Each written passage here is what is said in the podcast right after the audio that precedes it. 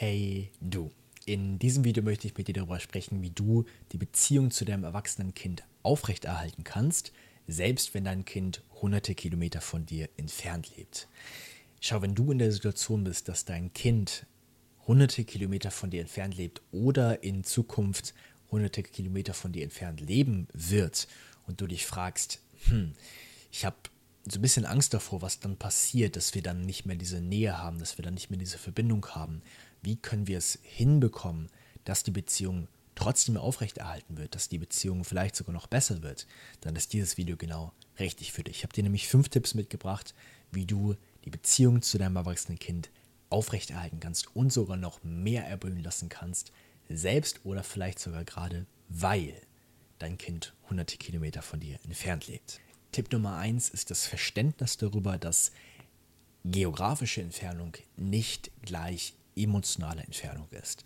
Ich möchte gerne aus meinem Leben erzählen. Und zwar jetzt gerade hier, wo ich das Video aufnehme, bin ich für längere Zeit in Thailand, in Bangkok.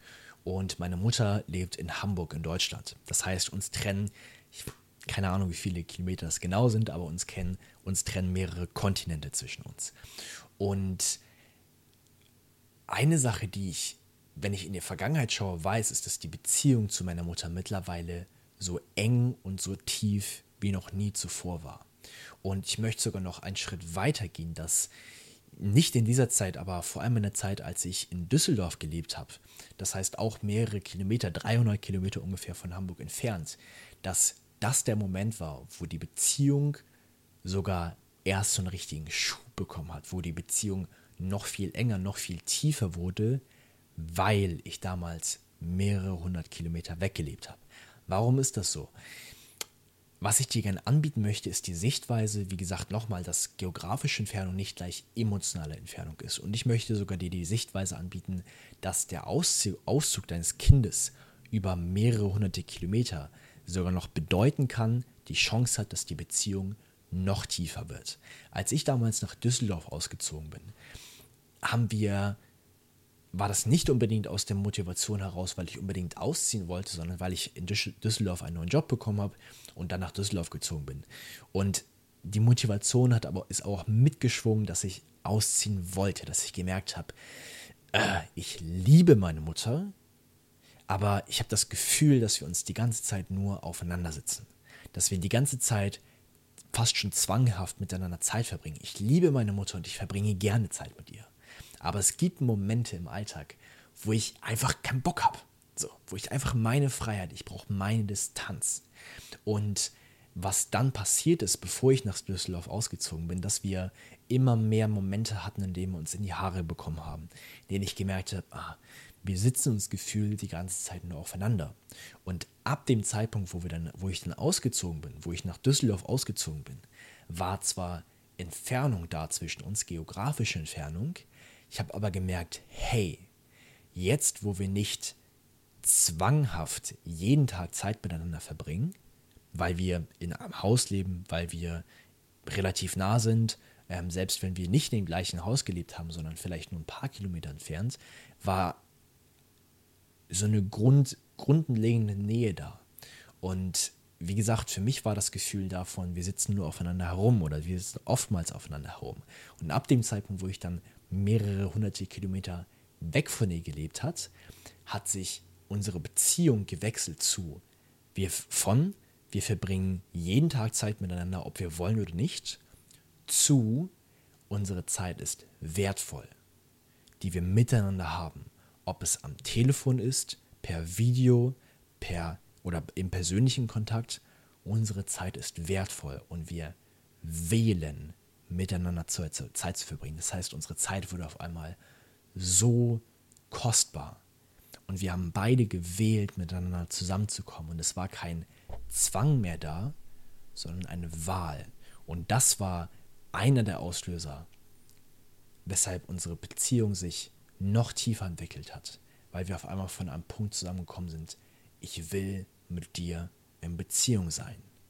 Und die Entfernung geografisch war zwar da, aber emotional sind wir dadurch, dass die geografische Entfernung da war, sind wir noch viel enger zusammengewachsen.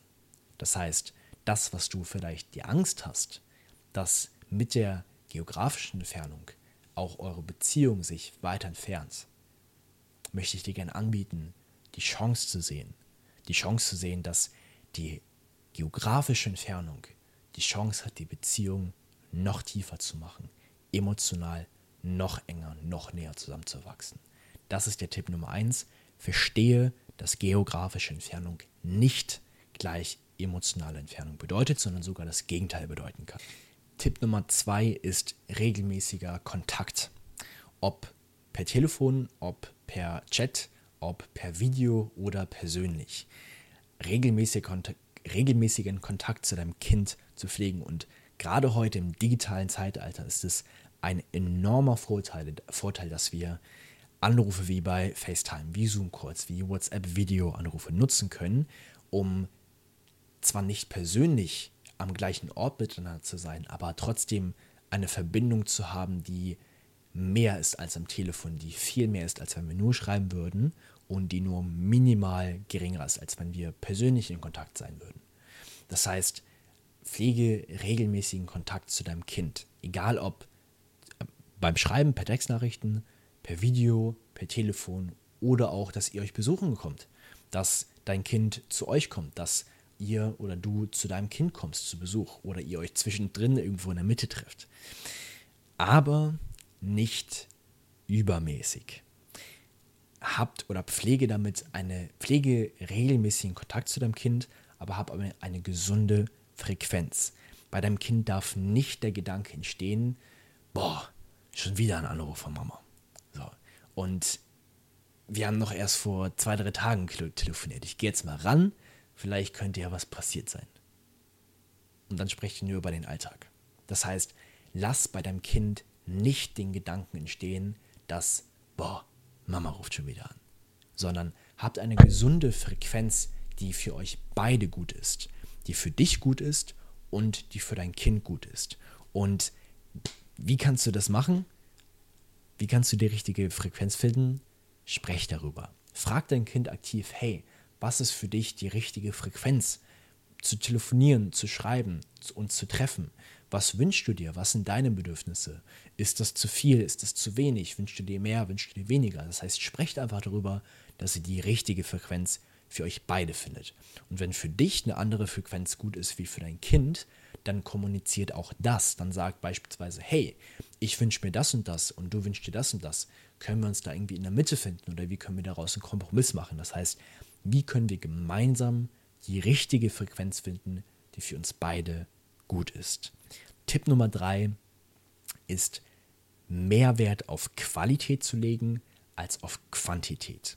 Bei Tipp, an Tipp 1 habe ich dir schon gesagt, dass unsere Beziehung durch die Entfernung schon sogar noch tiefer wurde, weil wir uns nicht mehr so oft gesehen haben, nicht mehr täglich aufeinander gesessen haben, sondern zwar weniger Kontakt hatten, dafür aber viel qualitativer. Das heißt, wie beim Tipp zur richtigen oder zur regelmäßigen Kommunikation, nicht zu viel, dafür aber intensiv und tief und echt. Das heißt, bewusste Gespräche zu führen über Gefühle, über Emotionen, über Gedanken, über Erfahrungen, über Wünsche, über Ziele, über Pläne, anstatt immer nur viel zu, zu kommunizieren oder zu Zeit zu verbringen, aber dafür nur Smalltalk beispielsweise zu führen.